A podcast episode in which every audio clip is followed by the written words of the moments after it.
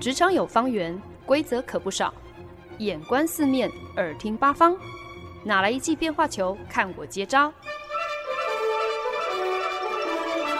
那些老外教我的事，和你 Easy Talk Easy Work。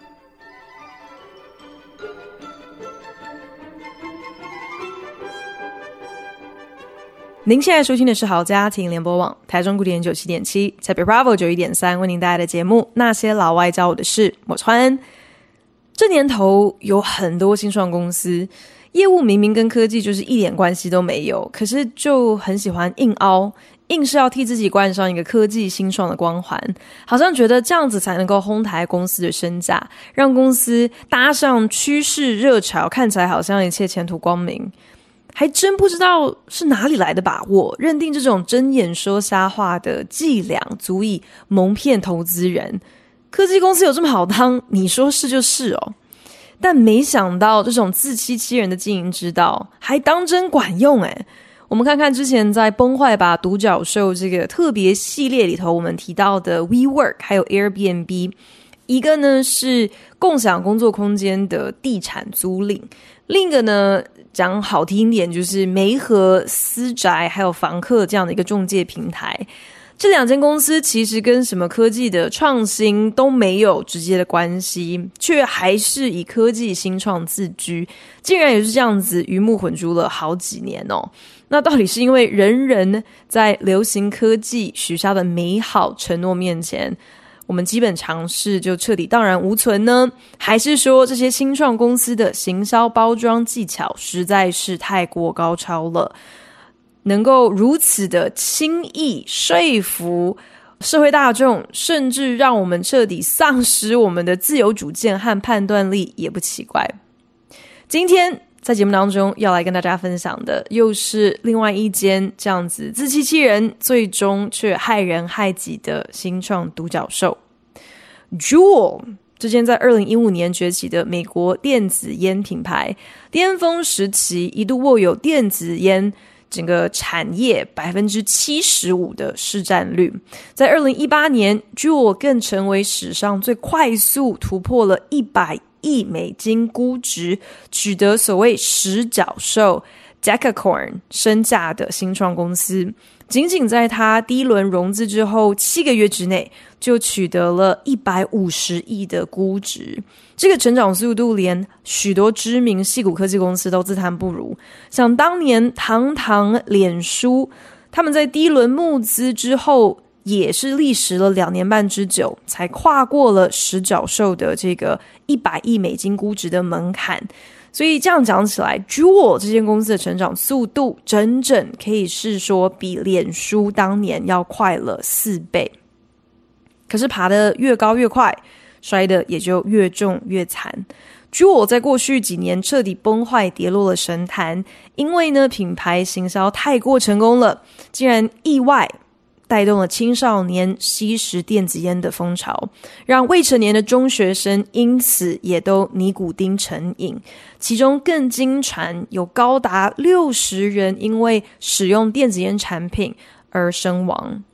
据我作为这个电子烟产业的龙头老大，自然呢就成为了众矢之的，招来了各州检察官的调查，还有诉讼。指控 Juul 的行销其实根本从一开始就是在锁定未成年消费者。电子烟在过去几年成为美国中学生之间最为时尚的行头。二零二零年的一个统计指出，百分之二十的高中生和百分之五的中学生都表示自己曾经在上个月有用过电子烟产品。电子烟在未成年消费者之间如此猖獗，也让美国疾病管理署宣布，我们必须要把青少年吸食电子烟视为一个大型的社会流行病。这也连带惊动了美国食品药物管理局，大刀阔斧的来针对电子烟商品进行管制，只差没有彻底禁止电子烟的销售。负评还有诉讼缠身。Juul 在近年呢，不止市值就直接蒸发掉了将近有九成之多。他们最意气风发的巅峰期，坐拥的是三百八十亿美金的估值，如今呢一路下降，现在只剩下差不多五十亿。公司同时呢也被迫大举裁员。可是说起来，可能对 Juul 来讲最头痛的一个问题，就是自己的生杀大权其实是完全掌握在美国食品药物管理局手中。因为呢，这个 FDA 它只要随便制定一个新的规范，都有可能让公司直接关门大吉。所以大家一定可以想象，Juul 这间公司在游说、呃、法规这件事情上头，肯定是不惜血本的砸重金投资哦。可是 j u l 这间独角兽新创公司，它成立的初衷其实本来是非常的理想化的，是希望能够啊、呃、透过设计。来带来一个正向的社会改变，呃，尤其呢是志在要替那些常年受烟瘾所困的消费者提供一个更安全的选择，最终竟然促成了新一代的未成年尼古丁成瘾者。这中间从创业到一路到现在，到底是哪里出了差错呢？我们应该要来怪 j o。竟然用科技的糖衣、流行的包装蛊惑年轻人，让大家彻底抛下我们的基本常识，还是其实我们应该反过头来检讨使用者本身，怎么可以只是看到广告中那些年轻俊美、充满活力的模特儿，就毫无招架之力，就如此轻易买单那些社群网红所定义的时尚和流行？Juul 这个美国知名的电子烟品牌，其实跟很多新创公司一样，都有一个蛮令人印象深刻的草创故事。那两个创办人 James Monsees 跟 Adam Bowen，他们其实是史丹佛大学产品设计研究所的同学，两个人刚好都是老烟枪，常常在课余之间忙里偷闲，会到户外放风抽一口烟的时候撞见对方。那两个人呢，就因此变成了好朋友。他们对于抽烟这件事情呢，都有同样的感慨。虽然明明知道抽烟是有害健康的，可是呢，还是难以戒掉烟瘾。再加上市面上其实几乎没有任何其他可以替代香烟的产品，或者是其他的选择。所以几乎是好像是出于一种无可奈何，只能够继续冒着生命的危险来抽这种一般的可燃香烟。那烟草产业已经是有上百年的历史，一直以来呢，其实都没有什么太大的一个革新。所以呢，Adam 和 James 两个人就从自身的经历出发，认定抽烟的选择不应该在历经数百年之后，仍然局限于传统的这种 combustible cigarettes，就是要靠火点燃的这种香烟哦。尼古丁让人成瘾之余呢，在点燃香烟的过程当中，也会燃烧制造出很多的致癌物，所以呢，两个人就决定联手来进行他们的毕业制作，推出了一个全新的产品构想，希望能够造福所有受烟瘾所困的消费者。So Adam and I were interested in working on design for social change, and we acknowledged right away that smoking was probably an easy target. There's a lot of people that smoke um, who are really at odds with themselves. They really uh, enjoy the process of smoking, but at the same time, every cigarette is really self-destructive. Um, so clearly there's room for improvement in the overall experience. Um, it's also a large market, so there's potential to, um, to have some real change. Uh, and additionally, um, there's really few options for smokers. They've really move themselves into camps. 两个人当年毕业制作的剪报影片，到现在都还可以在 YouTube 上头找到。那两个人呢，在报告一开始就开宗明义的表示，他们希望能够透过设计来带来社会改变。而他们直观的认为呢，吸烟人口是一个非常理想的目标。不仅市场很大，吸烟的体验这个本质上其实也有极大的优化空间。我们想到就是你吸烟的过程可能会排放很难闻的二手烟呐、然后那个味道也会沾染在自己的头发、衣服上。其实，在吸烟的吸进喉咙、吸进肺部的呃那个体验，其实也不见得是很舒服，甚甚至是可能很呛鼻的。所以呢，两个人在毕业之后呢，就决定联手创业，把。当年他们的这个毕业制作变成是他们的一个公司新创的 idea。那过程当中虽然也有一些各种的迂回，但是呢，辗转终于在二零一五年，他们就推出了 Jewel 这个全新电子烟的品牌。目的只有一个，就是希望能够为那些已经吸烟成瘾的使用者提供一个比。传统香烟更为安全的产品选择，甚至也期待说做电子烟说不定可以慢慢的帮助这些吸烟的人就戒掉他们的烟瘾。我们过去几个礼拜聊过很多是怀抱着远大理想崛起的独角兽公司，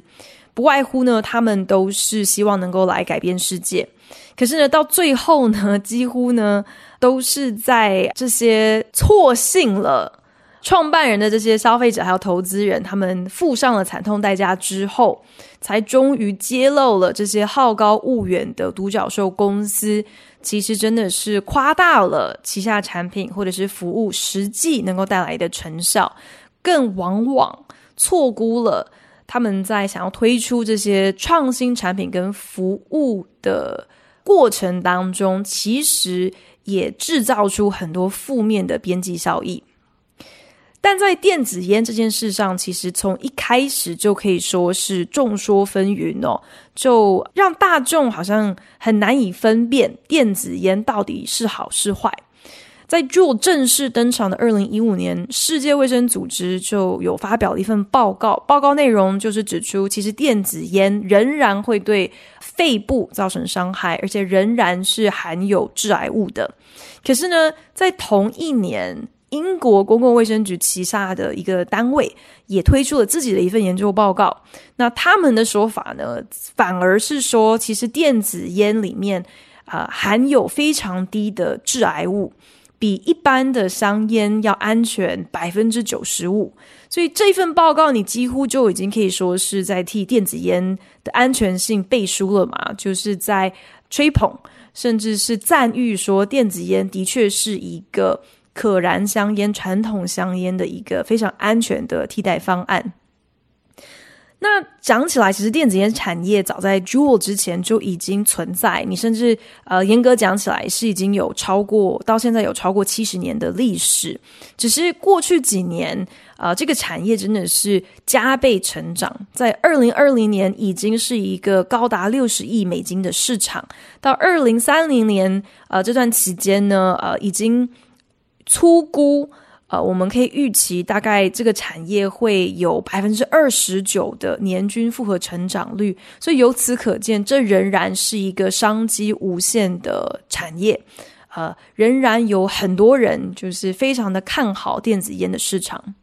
可是后起之秀 Juul，如今俨然已经是和整个电子烟产业画上了等号，甚至可以说是成为了全民公敌。成为了各州检调还有家属算账的一个对象，因为呢，他们认定就是因为 Jewel 的崛起，所以才带动了一个前所未见的风气，足以完全抵消 Jewel 这间公司当初想要带来社会改变的这样的一个好像非常理想化的初衷。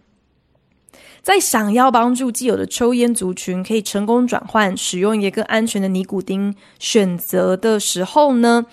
好像很意外的不小心吸引了一个全新的消费客层，让那些从来没有抽过烟的未成年人竟然也搭上了电子烟的流行列车，而且还因此尼古丁成瘾。甚至也开始出现了各种有害健康、危及生命的情况。青少年因为使用电子烟，所以造成了气胸、出现呼吸困难，甚至是有肺发炎、肺炎的这些症状，而必须紧急送医的事件频传。可是青少年对 Juul 趋之若鹜，这到底是谁的责任呢？究竟是真的是 Juul 他们完全无法预期的一个边际效应？好像怪就只怪广告太成功了，很不小心、很意外的吸引到了别人，那这样你要怪谁呢？还是其实从头到尾根本就是 Jewel 他们处心积虑一手造成的？是不是他们其实打从一开始就是在针对年轻族群来进行行销？若真的是为了想要开发新课程，不择手段到刻意锁定未成年的学生，还害他们因此染上烟瘾，那么 Jewel 成为众矢之的，跌落神坛，这也都是罪有应得的。可是区区行销广告就能够主宰我们的选择，这是不是也意味着，其实我们所信奉的自由意志，好像也太过薄弱了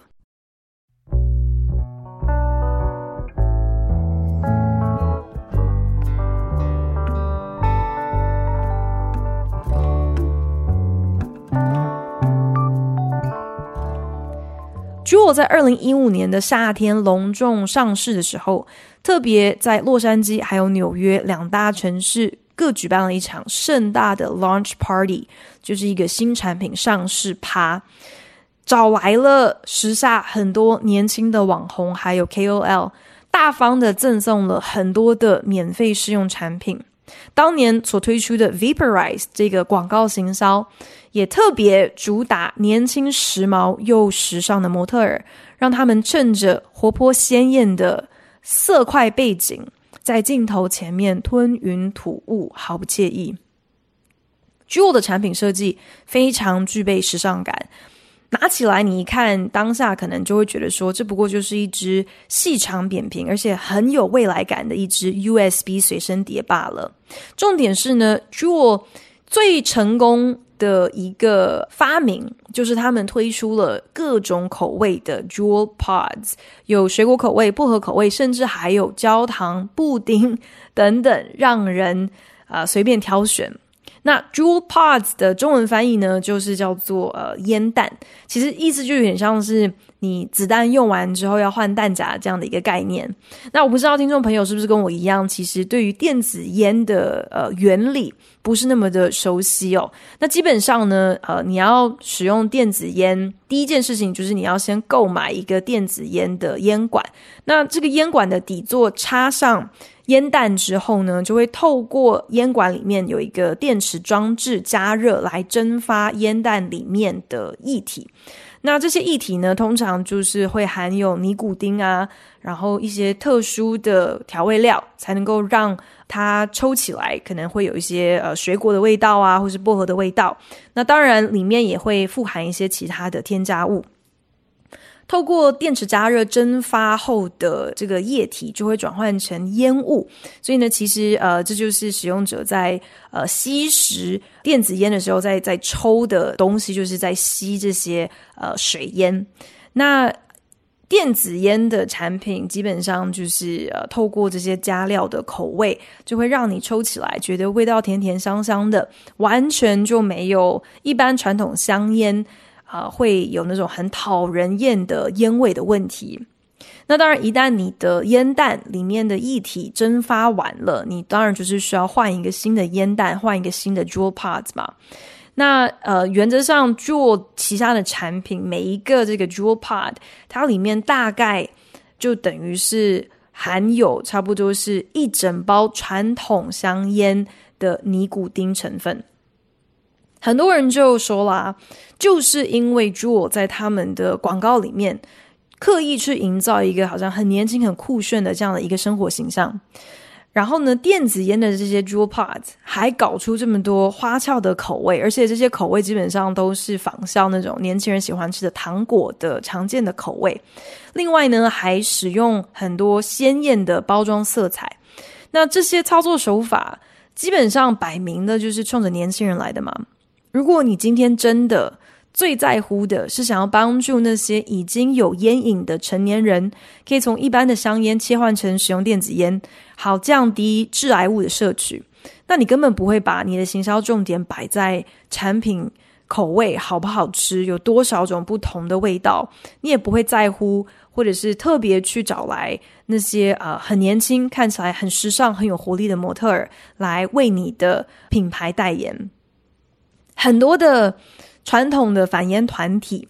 其实在 Joe 出现的前期就已经跳出来提出一些警告，表达他们对于 Joe 的各种的忧虑，觉得说，其实你认真的去观察，Joe 他们虽然呃一再声明，觉得自己和那些烟草老牌、那些烟草大厂是不相为谋啊、不可以相提并论的。可是按照行销操作手法来看，根本就是完全如出一辙啊！当年那些呃烟草大厂，个个也都是透过广告来营造一种好像你只要抽烟就会让你更有男人味，就会让你更性感，就是呃自由奔放。叛逆不羁，非常有态度的一种表现。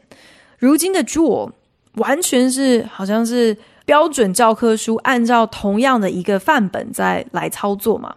所以反烟团体呢，就呃很感叹，他们推测说，很可能就是因为 Juul 他们自己有点搞不清楚状况，就是自认自己是一家科技新创，打死不承认，其实他们也是从事。烟草事业嘛，虽然他们的产品里面确实是没有烟草的成分在，可是无论如何，Juul 反正就是觉得我们跟这些大的烟草公司不一样，所以他们在选用的人才还有行销操作的手法上，也都是以就是哦，我其实是呃一个科技新创这样子的一个前提，这样子的一个定位出发。可是如果 Juul 自己可以认清事实，可以呃不要这样子逃避的话，说不定他们如果真的是找上任何在烟草产业有一点点资历的专家来帮助他们来审核他们的这些呃行销操作，很容易就能够为他们点破一个盲点，就是今天不管他们是有意还是无意，基本上他们在行销广告上头所采用的一些手法也好，或者是一些。技巧基本上都是走上了那些传统烟草大厂最为人诟病的行销老路。如果我们只是单就广告操作上头去研究说，诶，这个 Juul 他们到底是不是真的是呃为青少年量身定做这样子的行销手法，或是这样子的广告创意，我觉得那也就算了。可是呢，过去几年有好几起州政府针对 Jo 展开的调查案中，其实都发现 Jo 实际上有更积极的在校园进行推广这样子的一个行销手段，不只是派人到高中到中学校去宣导电子烟完全安全无害，甚至呢也在调查过程当中发现了 Jo 有内部文件指出，他们甚至。在考虑要把他们的目标消费者的年龄下修到八岁。When e-cigarettes first came on the market, they were lauded as a safe alternative, that they weren't addictive, that they weren't harmful. Between the marketing tactic and the messaging that it was safe, that the youth didn't stand a chance. 美国有一家医疗保险公司旗下的一个防治中心，就特别针对青少年使用电子烟这样的一个现象，制作了一支呃宣导影片。那我们刚刚就听到影片当中有访问了一位呃专攻儿童呼吸道相关疾病的医生。那这个医生呢，就提到说，早期那些力赞电子烟。呃，认为说电子烟真的是比传统香烟更为安全的这些研究报告，里面一直好像在鼓励大家，呃，说服大家说抽电子烟不会上瘾，抽电子烟不会对身体有害。其实现在都发现这些都是未经证实的一些言论，可是有这些。似是而非的研究结果，再加上了电子烟品牌他们自家这种强而有效的行销传播，真的是让那些自称永远不可能会抽烟的青少年，完全逃不过电子烟的魔掌哦！等于是完全就是被电子烟品牌宰割，彻底就被说服了，就真心相信说电子烟跟香烟真的是两个完全不一样的产品。可是后续有很多的实证证明，电子烟不仅会让人成瘾，更可能对身体造成极大的伤害。电子烟品牌 Juul 在二零一八年的时候有了爆发性的成长。在二零一七年的夏天，Juul 的销售量当时仅仅占了整个电子烟市场差不多四分之一。没有想到，接下来花了大概一年多的时间，Juul 就成功垄断了电子烟市场四分之三的销售量。也难怪，Juul 很自然的就变成了年轻人之间常用的一个动词，会常常说 Juuling，用 Juuling 来形容说自己要去哈几口电子烟。根据调查发现，在二零一七年到二零一八年这段 Juul 疯狂成长的期间，初次试用 Juul 电子烟，介于十八到二十一岁的年轻使用者。也同时等于是连翻了四倍，有百分之四百的这样的一个成长。其中还有另外一个更惊人的数据，那就是使用过 Juul 电子烟的人，有超过半数表示自己初次尝试的时候根本就还没有满十八岁。It's not like I ever would have been the type to smoke a cigarette. Vaping was just an easy alternative because, you know, it smelled good. Like it tasted good. A lot of people my age were doing it. It wasn't something weird to do. 就像我们刚刚听到的，受访者他们提到，其实呢自己根本是不会考虑要抽烟的，可是呢就觉得抽电子烟感觉是一个相对安全的替代选项，因为电子烟好闻又好吃，然后又会让自己感觉很舒服。而且最大的重点就是，这些年轻小朋友，他们身边的朋友也都在抽电子烟，所以你就不会觉得好像今天抽电子烟这是一个什么呃特别标新立异啊，或者是一个特别见不得人的逾矩行为。Well, it's not cigarettes, it's not marijuana, it's not hardcore drugs that I thought was bad. I thought vaping was better than cigarettes, and My initial reasoning for that was it didn't have tobacco in it. This is a safer alternative. This is water vapor. 这些未成年的小朋友就表示，电子烟在他们看来又不是抽烟，而且也不是抽大麻，更不是什么呃非法的毒品，所以从来都不会觉得说这对自己是一个什么有害的东西，甚至会觉得电子烟应该是。相对于香烟来说是更安全的，因为里面没有含烟草啊，你不过就是吸吸水蒸气而已，有这么严重吗？很多受访的中学生自己还进一步分析，呃，小朋友未成年的这些孩子，他们什么不会？他们最会强辩，最会合理化。你今天跟他们讲说，哎，电子烟有害身体健康，哎。他们可能就会回说：“哦，可是我使用的这个电子烟的这个 pod 这个烟弹，它里面没有烟草啦，所以安啦，就只有尼古丁而已，没有那么严重。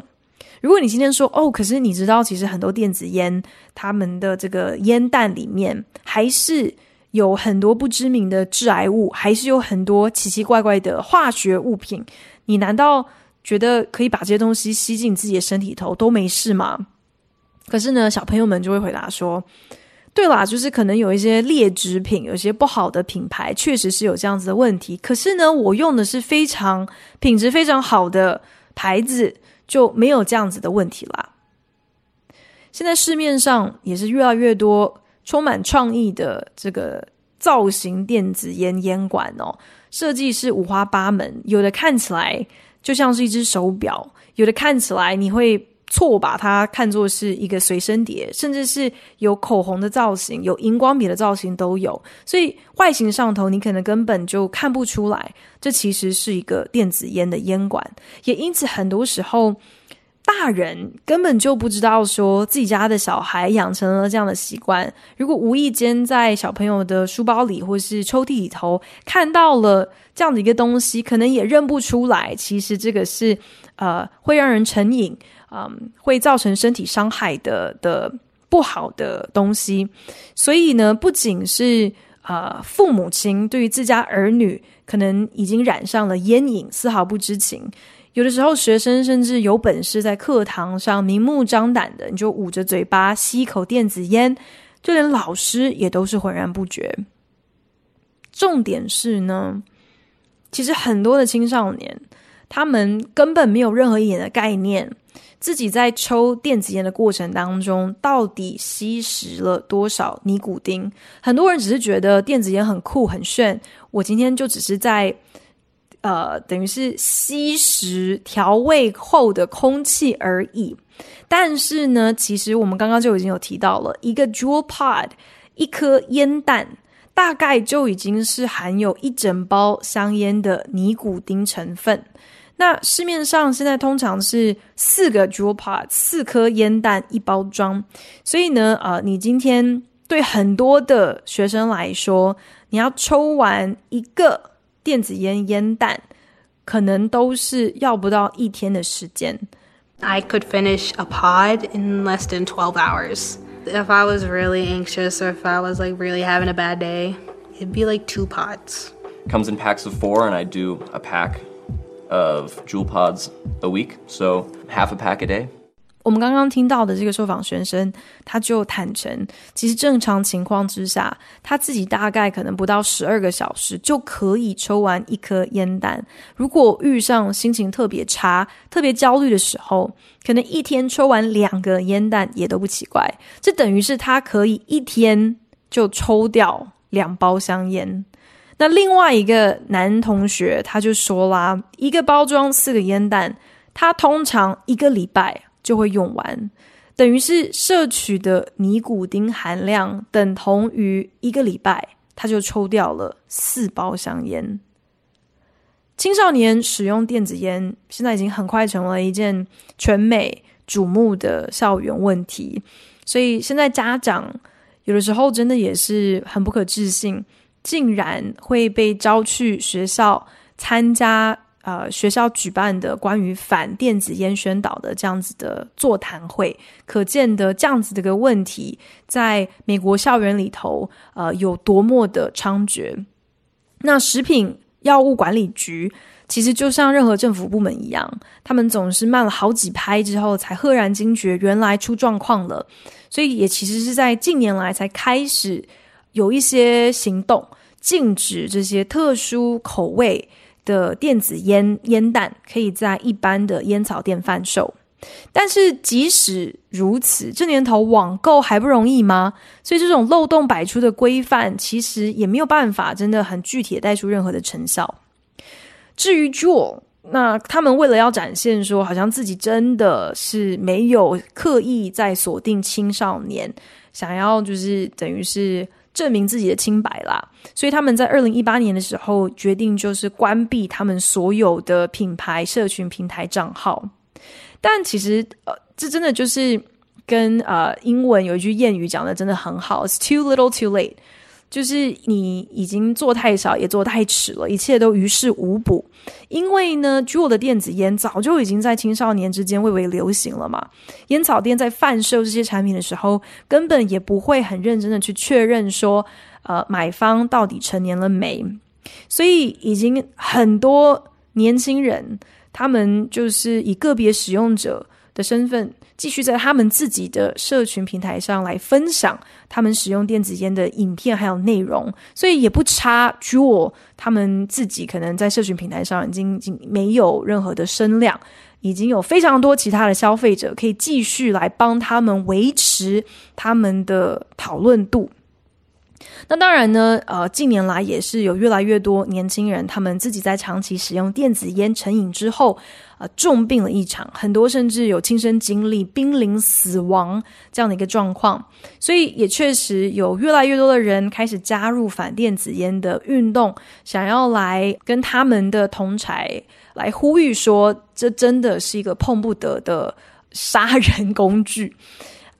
可是。就是因为具体来说，电子烟对于正在发育中的青少年究竟会带来什么样子长期的负面影响？关于这方面的研究其实还是比较少的，所以具体的一个答案仍然是未知。那就是因为这样子，才仍然让很多的未成年小朋友，他们呃，不管是抱着一个无知的心态，或者是一种心存侥幸的心态。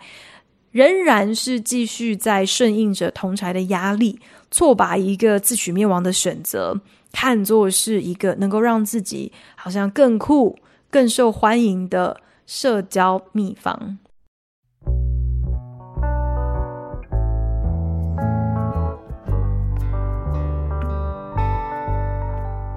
本节目由好家庭联盟网、台北 Bravo FM 九一点三、台中古典音乐台 FM 九七点七制作播出。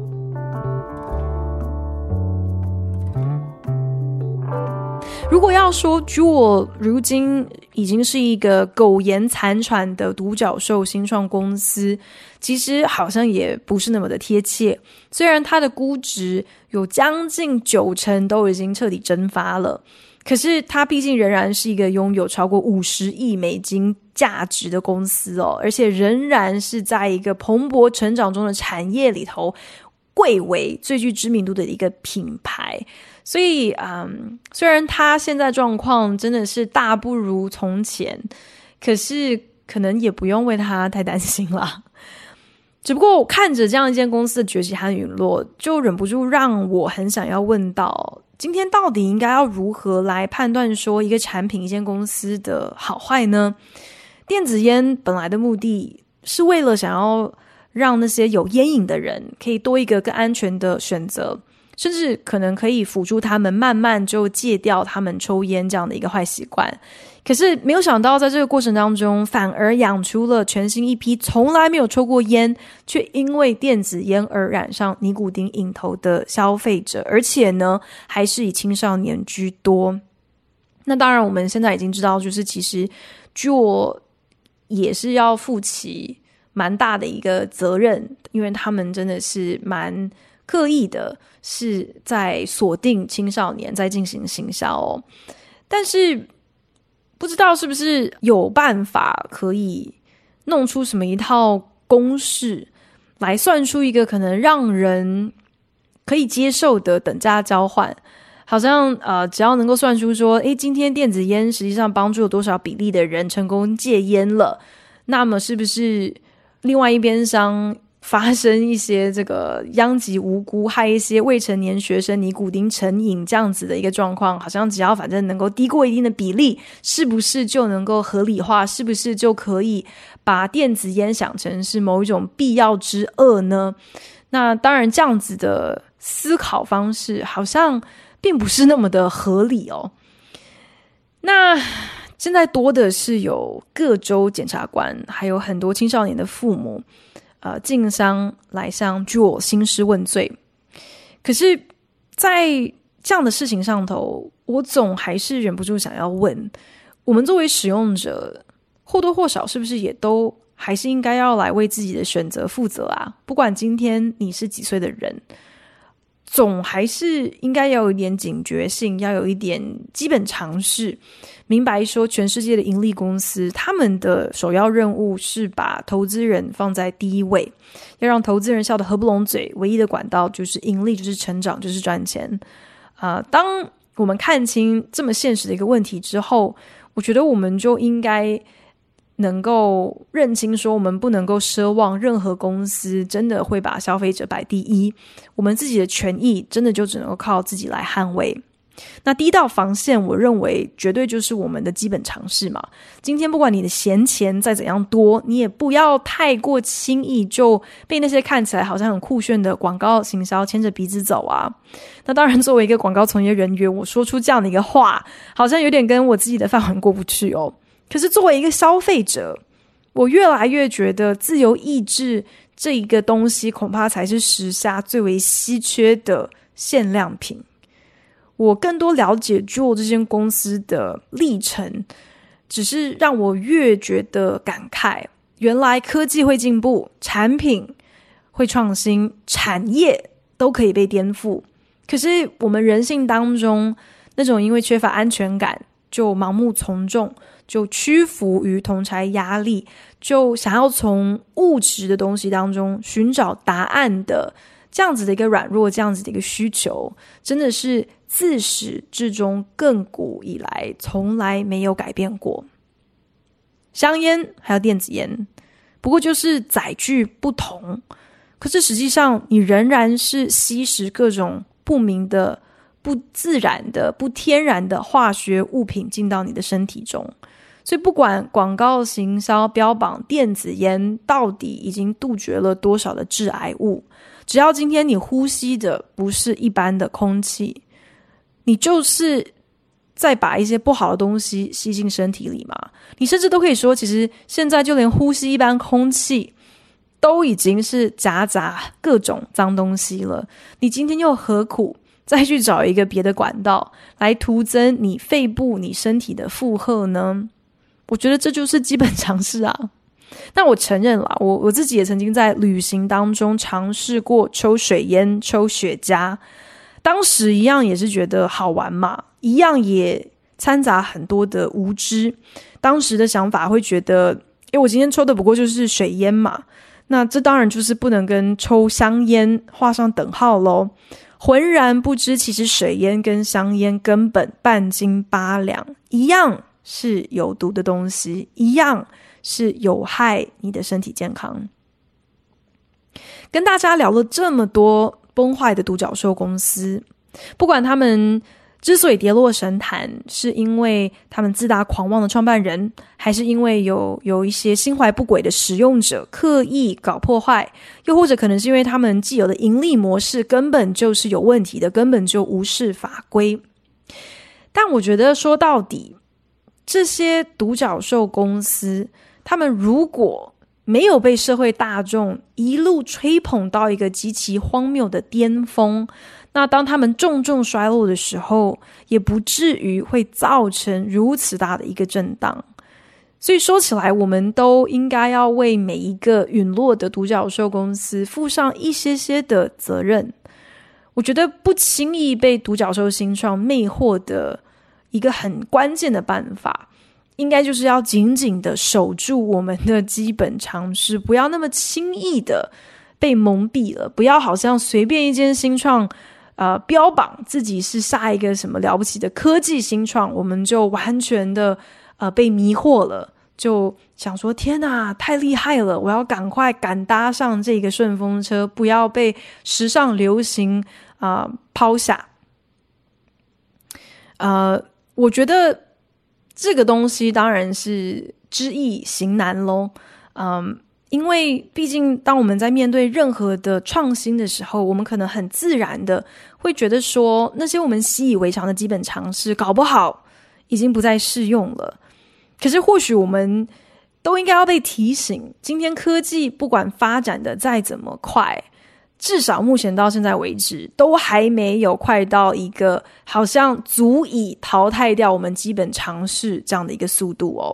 尤其。当那些独角兽新创根本就不是科技新创的时候，如果今天我们没有把握住一点点的基本常识，恐怕我们真的还会被那些新创公司唬得一愣一愣，还真的傻傻分不清卖电子烟的实在算不得什么高科技公司啊。